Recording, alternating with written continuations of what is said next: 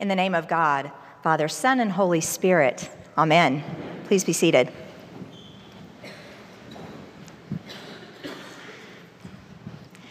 The story of Jonah is one of our favorites for so many reasons. For many of us, it's one of the first stories that we remember from our childhood Sunday school and those early Bible picture books. Who can resist the image of Jonah on the ship, Jonah in the whale, Jonah thrown up on the shore? it's a story that children love to hear.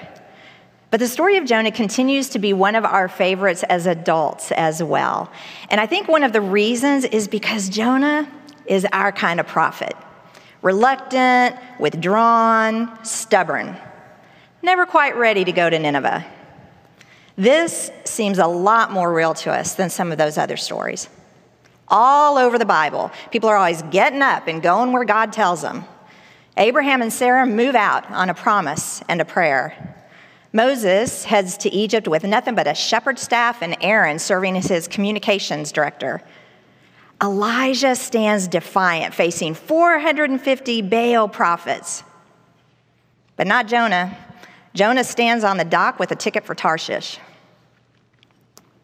Our passage from Jonah begins in chapter 3. We are told the word of the Lord came to Jonah a second time, saying, Get up, go to Nineveh, that great city, and proclaim to it the message I will tell you. That opening reminds us that God has actually come to Jonah a first time, way back at the beginning. There, God tells Jonah, Go to Nineveh and cry out against it, for their wickedness has come up against me. But Jonah, doesn't want to go to Nineveh. Nineveh was the capital of the Assyrian Empire. The Assyrians are the bad guys. They looted and plundered Israel, burning her cities and deporting her people until she was completely wiped out. These violent people are the enemy of Israel. No, Jonah doesn't want to preach to the Ninevites. They are mean, rotten bullies. He's probably glad that God has finally noticed their wickedness and was ready to do something about it. These people didn't need to be warned, they needed to be punished. What Jonah really wants is for Nineveh to get a good smite. So, as soon as God tells him, Jonah heads in the opposite direction and gets himself on the dock to wait for the boat to Tarshish in the Mediterranean. God says, go east, so Jonah goes west. What Jonah didn't count on is that you can in, never escape from God.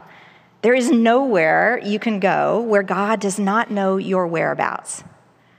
Yes, God not only knew where Jonah was, but he knew why he was fleeing. So God sends a great wind on the sea to cause a storm. And the sailors on the ship, after trying all of their other options, cast lots to see who has caused this misfortune. The lot falls on Jonah, and he admits that he's fleeing from God and that they should probably throw him overboard if they want to calm the storm. And after asking God for mercy, they do so. And it works the storm is calmed, and Jonah is promptly swallowed by a big fish. During the three days that he resides in that fish, Jonah prays to God. And after hearing Jonah's prayer of deliverance, God induces the fish to spit Jonah up on the shore. This is where our passage for today picks up. The word of the Lord came to Jonah a second time and said, Get up, go to Nineveh, that great city, and proclaim to it the message I will tell you. This time, Jonah heads to Nineveh. But you still get the impression that his heart's not really in it. So off Jonah reluctantly goes, dragging his feet the whole way.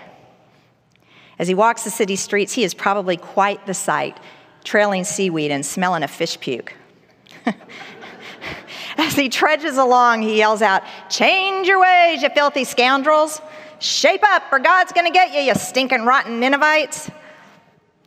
And lo and behold, the people of Nineveh listen to Jonah. They repent, they change their ways. In fact, the king orders everyone in the kingdom, even the animals, to put on sackcloth and fast as a sign to God that they're really serious about their repentance. Who knows, the king says, God may relent and change his mind. He may turn from his fierce anger so that we do not perish. When God sees all those sackcloth, sackcloth covered cows and sheep and people and how they've turned from their evil ways, God does change his mind and chooses not to carry out his punishment. You would think Jonah would be ecstatic. After all, he can now claim to be the only really successful prophet in the whole Bible. He's brought about a mass conversion that Billy Graham could only dream of. He is headed to the Evangelism Hall of Fame. Everyone in the city has come forward for the altar call. Not only that, according to the story, God is so impressed with Jonah's prophetic work that even God repents. You'd think Jonah would be thrilled, but he's not. He's mad at God. See, this is why I didn't want to do this. I knew that you were a gracious God and merciful, slow to anger, abounding in steadfast love, and ready to relent from punishing. And Jonah marches himself to a hill just outside town and throws himself down to sulk and to pout. God stirs Jonah's anger not by being less loving and merciful than Jonah had imagined, but by te- being too loving and merciful. There's so many great lessons for us from the story of Jonah. First, God can use us even when we've got a bad attitude and our heart isn't in it. We don't have to become model Christians before God uses us for his purposes. Heck, we don't even have to want to do it. Even when I'm a jerk, God can still use me to do great things.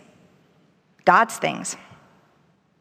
Faithfulness, it turns out, is not merely a matter of what one feels, but what one does. Second, God can change his mind. This isn't the only place in Scripture where God changes his mind. All of the superlatives that we use to describe God, including unchangeable, cannot limit God from being who God is. God's character might be unchanging, but God reserves the divine right to change his mind. God will not be limited by our assumptions of how he is supposed to work in the world. Third, God's grace isn't reserved for a subset of his people, it is for all people. We might have some strong opinions about who we think is worthy of God's grace and forgiveness. But that only shows that we don't really get how we've been the recipients of that same grace and forgiveness. God relented and saved Jonah from the whale. Jonah is happy to be the recipient of God's grace. He just doesn't want people he doesn't like getting that same gracious treatment. But we can't always see what God sees. And things are not always black and white. Jonah is an Israelite, he's one of God's people. Yet he runs from God's presence avoids God's call on him, performs his work with a bad attitude, and complains to God about God's grace and mercy. The Ninevites, on the other hand, who were supposed to be the meanies and the thugs, repent immediately, taking God very seriously.